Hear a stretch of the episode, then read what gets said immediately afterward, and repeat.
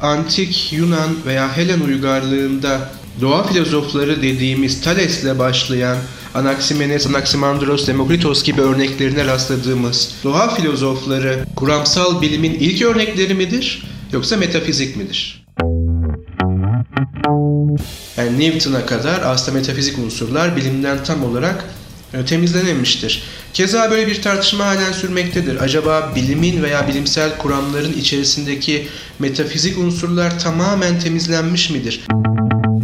Bilimsel yöntemi aslında keşfetmedik. Hatta icat da etmedik çünkü o bizim akıllı varlıklar olarak e, var olduğumuz günden beri bizim bir parçamız.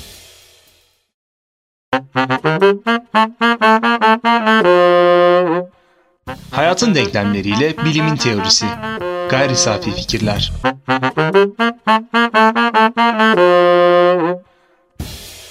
Tarih kimi bilim kavrayışlarına göre deneye imkan vermediği ve kanıtlanabilirliğe uzak olduğu için bilimsel bir veri sunmayan uğraş olarak nitelendirilir. Medeniyet kavrayışımızı olabildiğince nesnel olarak sunduğu için önemi de bilimsel olmayış gölgesinde kalmaz.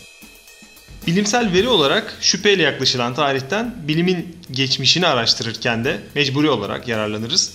Bilim etkinliğinin nasıl başladığı sorusunda yararlandığımız ya da yararlanacağımız gibi. Bilim günümüzde bir imge olarak herkes için hemen hemen ortak bir noktayı işaret ediyor diyebiliriz. Aristoteles'ten bu yana ve ondan önce bilimin safhalarına baktığımızda modern bilim ve antik bilim olarak ikiye ayırdığımız bilim evrelerinden bahsedebiliyoruz. Öyle ki bu noktadan sonra hangisinin bizim bilim olarak adlandırdığımız uğraş olduğunu netleştirmemiz de gerekebilir. Burada sınırla neden Mezopotamya ve Mısır dönemine götürmediğimizin ya da götürmeyeceğimizin belli sebepleri var. O da bilimi yapış, algılayış ve belki de bilimi kullanış şeklimiz olacak. Çatı kavramlar her zaman opak bir yüzeyde bizleri karşıladığı için onların ötesine geçmeden temel problemleri kavramamız biraz zor olacaktır. Örneğin bilimin başlangıç izini sürmek için bilimden ne anladığımızı kesinleştirmemiz gerekiyor. İlerleme uğraşı mı yoksa bilimsel, kural koyucu metodun kendisi mi bilim olarak anlaşılmalı? Evet bu konuda öncelikle e, tarihsel yöntemin veya tarihin nasıl kullanıldığına odaklanmak gerekecektir. Örneğin felsefede başlangıçtan beri yani sistematik aşamaya geçildiğinden beri tarih bir şekilde kullanılmakta. E, Platon diyaloglarında Parmenides'i ve diğerlerini yani Platon'un önce gelen filozofların görüşlerini Platon'un ağzından veya kaleminden dinler veya duyarız. Keza Aristoteles kendisine kadar olan felsefi düşünceyi kitaplarında e, kitaplarında onlara yer vererek onlarla hesaplaşır veya da onları içererek yoluna devam eder. Ama bilime baktığımızda veya bugün artık bilim diye adlandırdığımız etkinliğe baktığımızda bilim insanlarının bu yöntemi pek de benimsemediğini görürüz. Yani herhangi bir bilim insanı veya daha sonra bu ismi almış olan bir doğa filozofu bir şekilde kendisine kadar gelen düşünceleri tarihsel yöntemle ele alıp serimledikten sonra yola çıkmak yerine e, problematiği her neyse doğrudan onunla uğraşmaya başlamıştı. Dolayısıyla bilimin kendisi için tarihsel yöntem çok da işlevsel değildi. Tabii ki buradaki ana omurganın doğa bilimleri olduğunu hatırlatmak gerekir. Fakat tarihsel yöntemin veya tarihin bilim üzerine kullanılması yani bilim tarihinin başlangıcına bakarsak daha farklı bir manzarayla karşılaşıyoruz. Çünkü modern bilimsel devrim sonrası nasıl başardık ve e, bunun koşulları neydi, bunu olanaklı diğer alanlara nasıl taşırız sorusuyla beraber orijinal pozitivizm dediğimiz Auguste Comte'cu pozitivizmde hem felsefi yönelimin hem de tarihsel yönelimin iç içe geçtiğini görüyoruz. Çünkü bilimle bilim dışını ayırmak problemine odaklanmış felsefe aynı zamanda bir bilim tarihini de içermekteydi. Dolayısıyla orijinal pozitivizm dediğimiz bu bilim kavrayışının veya bilim modellemesinin iki problemi vardı iç içe geçen. Bilimle bilim dışını ayırmak ve ilerlemenin koşullarını ortaya koyabilmek.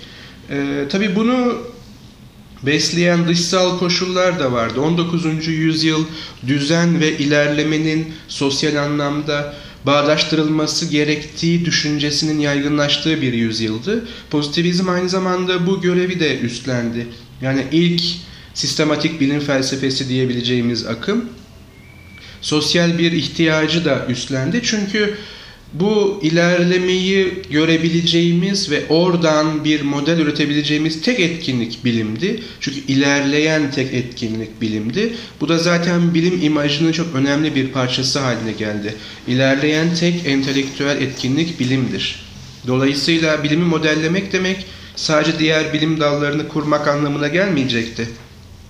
Sosyal örgütlenme veya sosyal yaşamda da düzen ve ilerlemeyi bağdaştırmanın şemasını veya bilgisini bize verecekti. Fakat daha sonra belki de disiplinler ayrışma ya da bilim felsefesinin kendi içindeki uzmanlaşma bir bölünme getirdi. Bu bölünmede bir kanat bizim bugün neopozitivistler dediğimiz, içinde çeşitli varyantlar barındıran bir felsefe akımı olarak sadece bilimle bilim dışını ayırma problemine odaklanırken başlı başına bir disiplin olarak bilim tarihi ilerleme problemini üzerine aldı.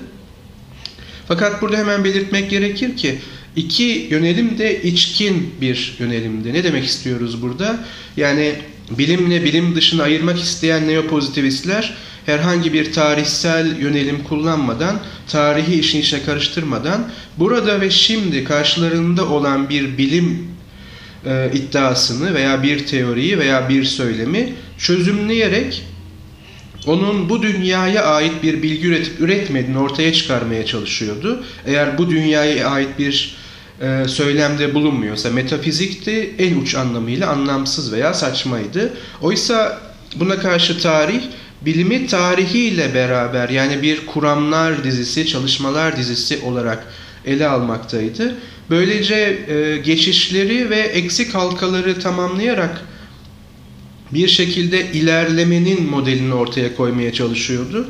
Ama en azından pozitivizm açısından bu ilerleme tamamen bilim sınırları içerisindeydi. Yani bilime etki etmiş olabilecek veya etki eden herhangi bir dışsal koşulu hesaba katmadan ele alıp sadece bilimsel çalışmaların tarihi diyebileceğimiz genel bir bilim tarihi ortaya koymaya çalışıyorlardı.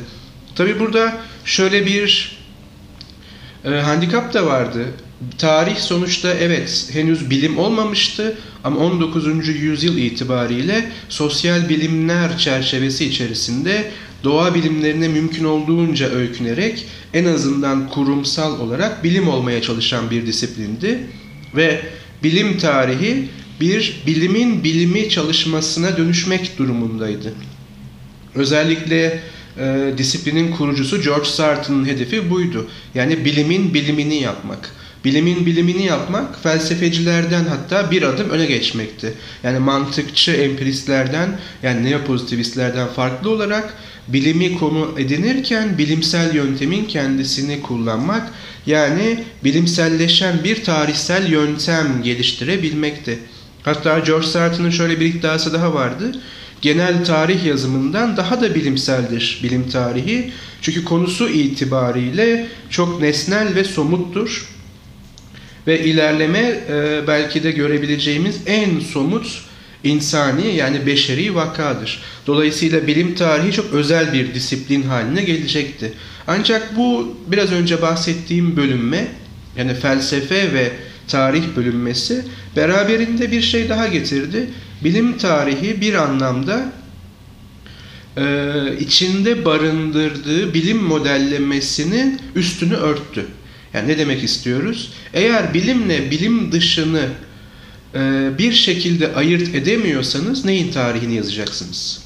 Dolayısıyla daha yolun başındayken bilimin ne olduğuna dair elinizde embriyonik bir tanım olması gerekir. Eğer bu tanım yoksa geçmişe baktığınızda özellikle uzak geçmişe baktığınızda örneğin Mezopotamya ve Mısır ya da Hint ve Çin uygarlıklarının çalışmalarına baktığınızda neyi bilim olarak tanımlayacaksınız? Ee, mesela şu soru bilim tarihi açısından çeşitli ekolleri arasında tartışılan bir sorudur.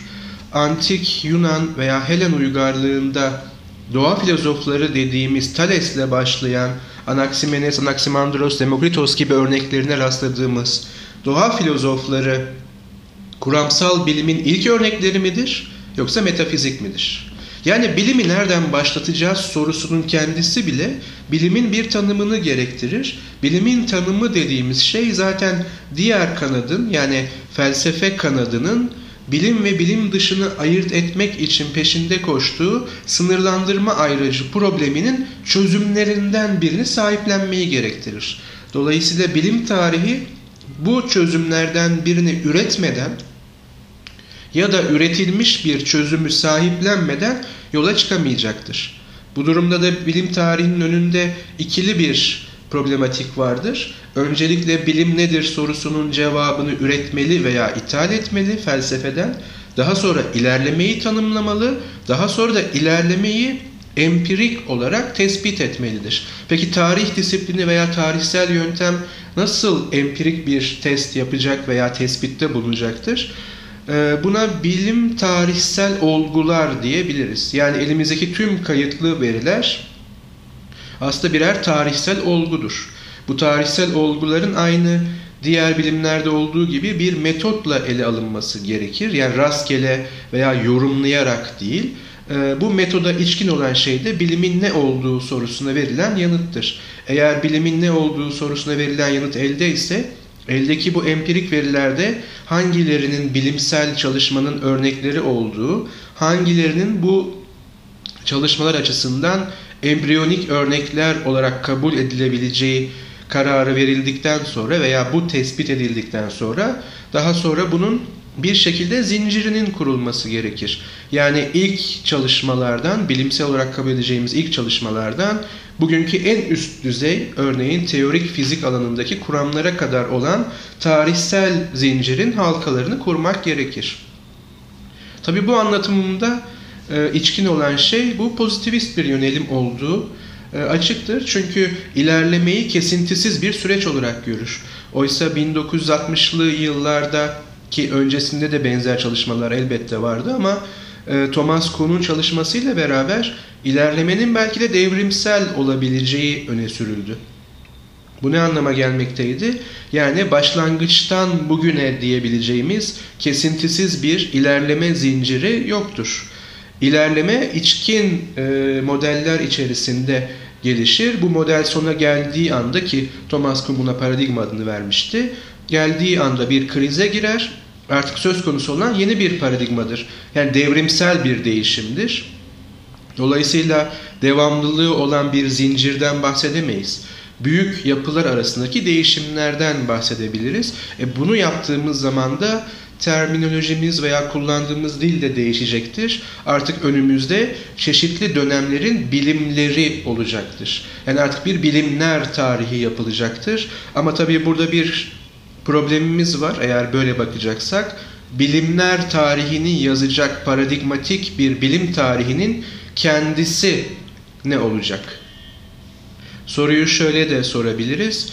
Eğer bütün bilimler paradigmatik devrimler yoluyla ilerliyorsa yani radikal değişimlerle her seferinde başka bir manzaraya bürünüyorsa, başka bir görünüşe, başka bir içeriğe bürünüyorsa bunu ele alan bilim tarihi neden bundan azade olsun ki? O zaman bilim tarihinin de paradigmatik değişimleri varsa bu kez de farklı bilim tarihi yazımlarından söz edebileceğiz. Eğer farklı bilim tarihi yazımlarından söz ediyor isek bu durumda da bir görelilik ortaya çıkacaktır. O zaman bilim tarihinin nesnelliği ciddi bir tartışma konusu olacaktır ki bu 19. yüzyıldaki o bilimselleşen veya bilimselleşmeye çalışan tarih ve keza bilim tarihi açısından başlangıçtaki tartışmaya geri dönmektir. Acaba bilim tarihi bir bilim dalı mıdır? Dolayısıyla bilimin bilimi yapılabilir mi? Bu soru bilim tarihi ve felsefesinin beraber cevaplayacağı bir sorudur elbette ki. Bilim nedir sorusunun dışında antik bilim ve modern bilimi ayırırken aslında iki farklı yaklaşım var. Bir yaklaşım der ki Mısır ve Mezopotamya döneminde yapılan bilimsel etkinlik her ne kadar ilerlemeyi desteklese de o zaman yaşanılan büyü gibi kanıtlanamayacak olgular ya da metafizik olguların dışına çıkamamıştır. Bu yüzden de o dönemi modern bilimden, modern bilimler arasında sınır koyarak inceleyebiliriz. Diğer bir yaklaşımsa bilim ve antik bilim ayrımı üzerine çok fazla düşünmek aslında bize bir fayda sağlamaz. Çünkü bilim kendi üzerinde, kendi içerisinde değişerek ilerleyen ve evrilerek gelen bir çalışmadır. Bu yüzden o dönemde yapılan bilimi şu an eleştirmek aslında bize bir şey katmaz. Yani farklı bilimlerden ziyade değişen bilim anlayışı üzerine yoğunlaşır. Bu aslında bir önceki tartışmayla ilgili bir e, soru diyebiliriz. Çünkü Mısır ve Mezopotamya, buna ekleyebileceğimiz Hint ve Çin uygarlıklarındaki bilimsel çalışmaları nasıl değerlendireceğiz sorusu yine iki perspektiften ele alınabilecek bir soru. İlkinde bu dönemlerdeki bilimsel çalışmayı nasıl tanımlayacağız? Yani bu dönemde bilim var mıydı diye sormak gerekir. Buradaki radikal tutum burada herhangi bir bilimsel çalışmanın olmadığı yönündedir. Hatta artık e, eskimiş ve e, çürütülmüş bir tez olan Yunan mucizesi adını verdiğimiz tez bilim ve felsefenin mucizevi bir şekilde yani kendinden menkul olarak e, antik Yunan'da yani Helen uygarlığında doğduğunu söyler. Çünkü doğayı doğanın içkin koşullarıyla ve sadece doğayla açıklayabilme girişimi ve keza buradaki kuramsallaşma burada açığa çıkmıştır. Yani antik Yunan dediğimiz bugünkü Ege kıyıları ve bugünkü çağdaş Yunanistan'ın bulunduğu coğrafyada. Fakat e, bu tez çürütülmüştür dedik çünkü yapılan çalışmalar gösterdi ki özellikle astronomi, tıp ve matematik alanlarında Mısır ve Mezopotamya uygarlıklarında öz çok önemli çalışmalar var. Ve bu çalışmaların Helen uygarlığının pek çok atılımının temelinde yatan e, çalışmalar olduğunu da artık biliyoruz. Peki bağlantıyı nasıl kuracağız? Yani bu çalışmalar var olsa bile bunları bilim kılan şey neydi? Şimdi bildiğimiz bir diğer e, husus da şu ki bu dönemde yani Mısır ve Mezopotamya dediğimiz keza Hint ve Çin uygarlıklarında da kuramsallaşmadan bahsedemiyoruz. O yüzden geleneksel veya klasik bilim tarihçileri bu döneme bilimin deneysel aşaması veya empirik aşaması adını vermekteler. Neden? Çünkü parça parça alanlar konusunda empirik bilgi birikimi e, mevcutken bunları kuramsallaştırma veya da daha bir e, üst seviyede bütünsel olarak birleştirme söz konusu olduğunda biraz önce senin bahsettiğin metafizik unsurlar devreye giriyor. Yani mitolojik açıklamalar söz konusu. Peki bir açıklamayı e, mitolojik kılan nedir? Onu bilimsel kılan nedir? Bu sorunun cevabı aslında empirik düzeyle yani e, doğaya algılarımız ile ulaştığımızda kurduğumuz ilişki biçimiyle kuramlarımızı nasıl birleştirdiğimizle ilgili. Aslında bu modern bilimsel devrim dediğimiz dönemde çözebildiğimiz veya olgunlaştırabildiğimiz bir problem. Ama e, zikrettiğim gibi aslında olgunlaştırdıysak bunun bir olgunlaşma tarihi de olmalı. İşte klasik bilim tarihi bu tarihi bu şekilde e, okumakta veya yazmakta.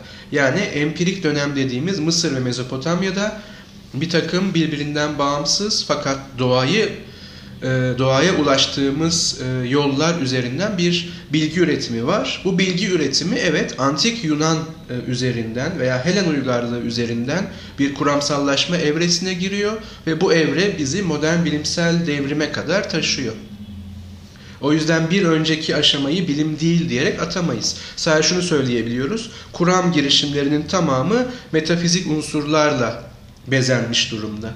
Ama bir diğer görüş yani Thomas Kuhn'un paradigmatik bilim anlayışı şunu söyleyecektir. Aslında Mısır ve Mezopotamya'da kuram yok demek bir üst kavramsallaştırmada paradigma yok demekti, demektir. Bu da şu anlama gelecektir Thomas Kuhn'un modeline göre. Bu bilim öncesi dönemdir. Yani paradigma öncesi dönemdir. Dolayısıyla adıyla andığımıza göre burada bilim yoktur. Burası bilim öncesinin dönemidir. Paradigmatik dönem yine Yunan'la başlayacaktır. Bu da mucize falan değildir. Çünkü en az bir problem ki bu doğa felsefesi içerisinde düşünecek olursa e, maddenin temel unsurları konusundaki bir e, tartışmanın belki Aristoteles'le e, ilk çözüm e, önerisinin veya başarılı diyebileceğimiz çözümünün gündeme gelmesidir. E, en az bir problemin çözülmesi veya çözüldüğü yönünde bir kanının uyanması durumudur. Yani daha öncesinde herhangi bir bilimsel çalışma yoktur. Farklı okullar, farklı yaklaşımlar, farklı yorumlar vardır. Mitolojik yorumlar da buna dahildir. Ama bilimselleşme yani paradigmatik hale geliş Aristoteles'te başlatabileceğimiz antik Yunan'a aittir ve ondan sonra artık paradigmatik değişikliklerin tarihi başlamıştır ve bu da bilim tarihidir diyebiliriz. Ama diğer görüş bu anlamda biraz daha ayakları yere basıyor diyebileceğimiz klasik görüştür. Yani e, her geçen gün daha çok şey bilinen bir dönemdi. Çünkü antik uygarlıklar dediğimiz dönem en az 10 bin yıllık bir süreci kapsıyor.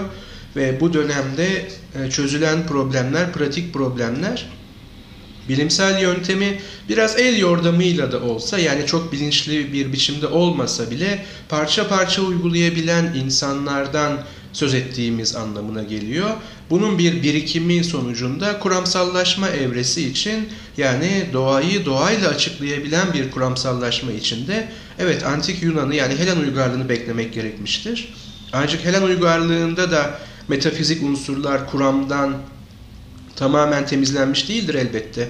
Bunun için yaklaşık 1000 ila 1500 yıl daha beklemek gerekecektir. Yani e, modern bilimsel devrimin e, ilk ve en başarılı diyebileceğimiz kuramına kadar yani Newton'a kadar aslında metafizik unsurlar bilimden tam olarak temizlenemiştir. Keza böyle bir tartışma halen sürmektedir. Acaba bilimin veya bilimsel kuramların içerisindeki metafizik unsurlar tamamen temizlenmiş midir? Ya da metafizik böyle bir kurtulunması gereken ve tamamen temizlenmesi gereken eski çağlardan kalma, eski düşünme alışkanlıklarımızdan kalma bir atık mıdır? Bu önemli bir sorudur çünkü bilim felsefesi içerisinde halen de tartışılmaktadır. Bu tartışma için e, özellikle Karl Popper'a bakılabilir. Antik ya da modern, bilimin başlangıcını aramak mantıksız olabilir mi? Çünkü icat etmediğimiz fakat kullandığımız bir yöntem olarak bilime bakarsak buradan yolun başını ve sonunu görebilir miyiz? Burada tabii şöyle bir ayrım yapmak gerekiyor. Bilim ve bilimsellik aynı şeyler mi? Çünkü e, bilimin aynı zamanda kurumsal bir boyutu olduğu aşikar. Bilim, e, bilimsel yöntemin ürünleri olarak görülebilir. Fakat bilimsel yöntem dediğimiz şey söz konusu olduğu zaman yani doğayla eş anlamlı olmak üzere gerçeklikle kurduğumuz ilişki biçimlerinden biri ve sonu bilgiyle biten tek biçim olarak ele alırsak bilimsel yöntemi aslında keşfetmedik. Hatta icat da etmedik çünkü o bizim akıllı varlıklar olarak e, var olduğumuz günden beri bizim bir parçamız. Ama biz neyi keşfettik diyebiliriz? Bu yöntemi bilinçli olarak rafine biçimiyle kullanabilmeyi belki keşfettik veya bunun koşullarını ortaya çıkardık. Yoksa Karl Popper'ın e, güzel bir benzetmesi vardır. Bütün bir yaşam problem çözmektir. Bilimsel yöntem de en iyi problem çözücü aracımızdır. Böyle baktığımızda da bir amiple yani tek hücreli bir canlıyla Einstein arasında e, kategorik bir ayrım yoktur. Aradaki tek ayrım şudur. Einstein yani bilinçli insan dediğimiz e, varlık varlık veya varoluş biçiminin en üst e, seviyelerinden birinin farkı sadece şudur. O bilimsel yöntemi bilinçli ve kontrollü bir biçimde kullanmaktadır. Fakat bir amipten de farkı yoktur. Neden? Çünkü doğaya ve gerçekliğe ilişkin problemleri çözmek için aynı yöntemi kullanmaktadır. Karl Popper bunu kabaca e, deneme ve yanılma yolu der. Buradaki bilimsellik nerededir? Çünkü deneme yanılma aslında her gün kullandığımız e, bir yöntem olmasına rağmen bilimde biraz daha farklılaşmakta. Çünkü bilinçli bir şekilde kullanıyoruz ve yanıldığımızda deneme dediğimiz şeyi yani denediğimiz şeyi terk edip bu kez başka bir şey deniyoruz. Aynı problemi çözmek için ta ki çözünceye kadar.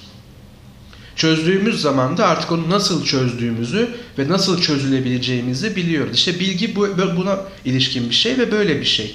Bilim dediğimizde işte bunun ürünleri. Yani en karmaşık teorik fizik kuramlarımızdan günlük yaşamımıza kadar hepsini kapsayan bir şey bilimsellik. Yani bilimsel düşünme veya bilimsel yöntem sadece bilim insanlarına ait veya mesleki bir metot veya da yöntem değil. Hayatta kalabilmemizin sebebi. Tüm insanlık olarak hatta tüm yaşam olarak ne kadar çok bunu bilinç seviyesine taşıyarak bilinçli bir şekilde e, uygulayabilirsek o kadar başarılı oluyoruz. O kadar güzel bir yaşam sürebiliyoruz. Tabi güzel etik bir e, veya estetik bir değerlendirme olarak algılanabilir ama yaşamdaki problemlerin çözüldüğü, daha az problemin yaşandığı bir yaşam herhalde diğerlerine oranla oldukça iyidir. Burada şöyle bir kıyaslama yapılabilir. Bazı romantikler veya da nostalji sever e, insanlar için geçmiş orta çağ özenmeler, e, antik çağ özenmeler elbette bazı bağlamlarda geçerliliği olan bir şeydir. Ama orta çağda e, 20 milyona yakın insanın vebadan öldüğünü, bugün çözebildiğimiz pek çok hastalığın milyonları kırdığını veya bugün e, bilim olarak adlandırılan veya bizim için yararlı olarak gördüğümüz etkinliklerde bulunan insanların sırf bu etkinliklerde bulunduğu veya bunları düşündüğü için yakıldığı yüzyıllar veya çağlar olduğunu unutmayalım. O yüzden daha az problem demek daha çok problemin çözülmesi anlamına geliyor. Ve elimizdeki en iyi araç halen ve tarihin gösterdiği üzere bilimsel yöntem. Biz onu ne kadar çok kullanırsak o kadar daha iyi bir yere doğru gidiyoruz. İşte ilerlemeyi de belki buradan görmemiz gerekiyor. Yani gitgide daha çok şey bilmek ne anlama gelir dersek bu sadece teknoloji üretmek anlamına elbette gelmiyor. Veya spekülatif bilgilerin birikmesi anlamına gelmiyor. Somut olarak doğaya ilişkin problemlerin çözülmesi anlamına geliyor. Bu anlamda bir başlangıç aranacak olursa bizim aradığımız bilim tarihçileri olarak bilimsel yöntemin bilinçli veya somut olarak kullanıldığı tarihin izini sürmek. Çünkü bunun da bir tarihi var. Ve bu tarihi açığa çıkarmak. Peki bunun neden peşinden gidiyoruz dersek, bunu bu hangi problemimizi çözecek? Madem ki bilim problem çözme üzerine kurulu en geniş anlamıyla bilim tarihi nasıl bir problem çözüyor? Keza bilim felsefesi veya bilim teorisi nasıl veya hangi problemleri çözüyor diye bakacak olursak iki temel problemi çözmekte. Birincisi ilerleme problemi. Yani bilim nasıl bir yol kat etti? Bilimsel yöntemi kullanma biçimimiz nasıl bir yol kat etti tarih boyunca? Bu sorunun peşinde. E bunu bilirsek nasıl bir bugünün problemini çözeceğiz? Yine Karl Popper'a bir gönderme yapacak olursam bilimsel ilerleme dahil olmak üzere hiçbir insanlık kazanımı garanti altında değildir. Çünkü tarih bize göstermiştir ki bazen çok parlak dönemlerin ardından birdenbire karanlık dönemler gelebilmekte. Yani bilimsel ilerleme seviyemiz dahil olmak üzere korunmadığı sürece hiçbir kurum veya kurumsal noktaya güvenmemek durumundayız. Onu koruduğumuz sürece var olacaktır. Peki nasıl koruyacağız? Yani bilimsel ilerlemeyi nasıl garanti altına alacağız veya nasıl sürdürülebilir kılacağız? Bu aynı zamanda dikkat edeceğiniz üzere bilim politikalarının da konusu. Peki bunun bilgisini nasıl sağlayacağız? İşte bilim tarihi bu problemle uğraşıyor.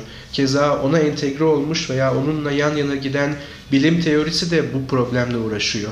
Hem tarihsel verilere yani daha önce ne olmuştu sorusunun peşine giderek hem de bilimle bilim olmayan ayrımı üzerine giderek nasıl daha ileriye gidebiliriz? Yani nasıl daha çok problem çözebiliriz ve nasıl daha karanlık çağlara tekrar düşmekten korunabiliriz sorusunun peşindeyiz. İşte bu yüzden Mısır ve Mezopotamya bize yabancı değil.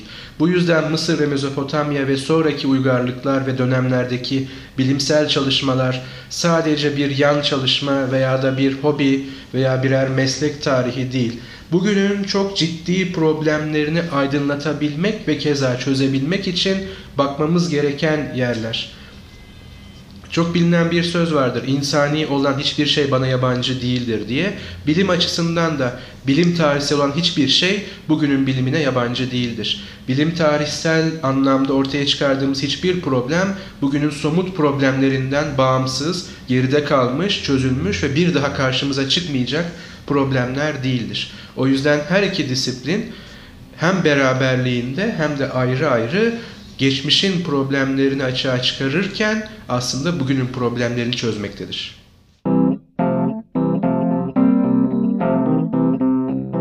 Hayatın denklemleriyle bilimin teorisi. Gayri safi fikirler.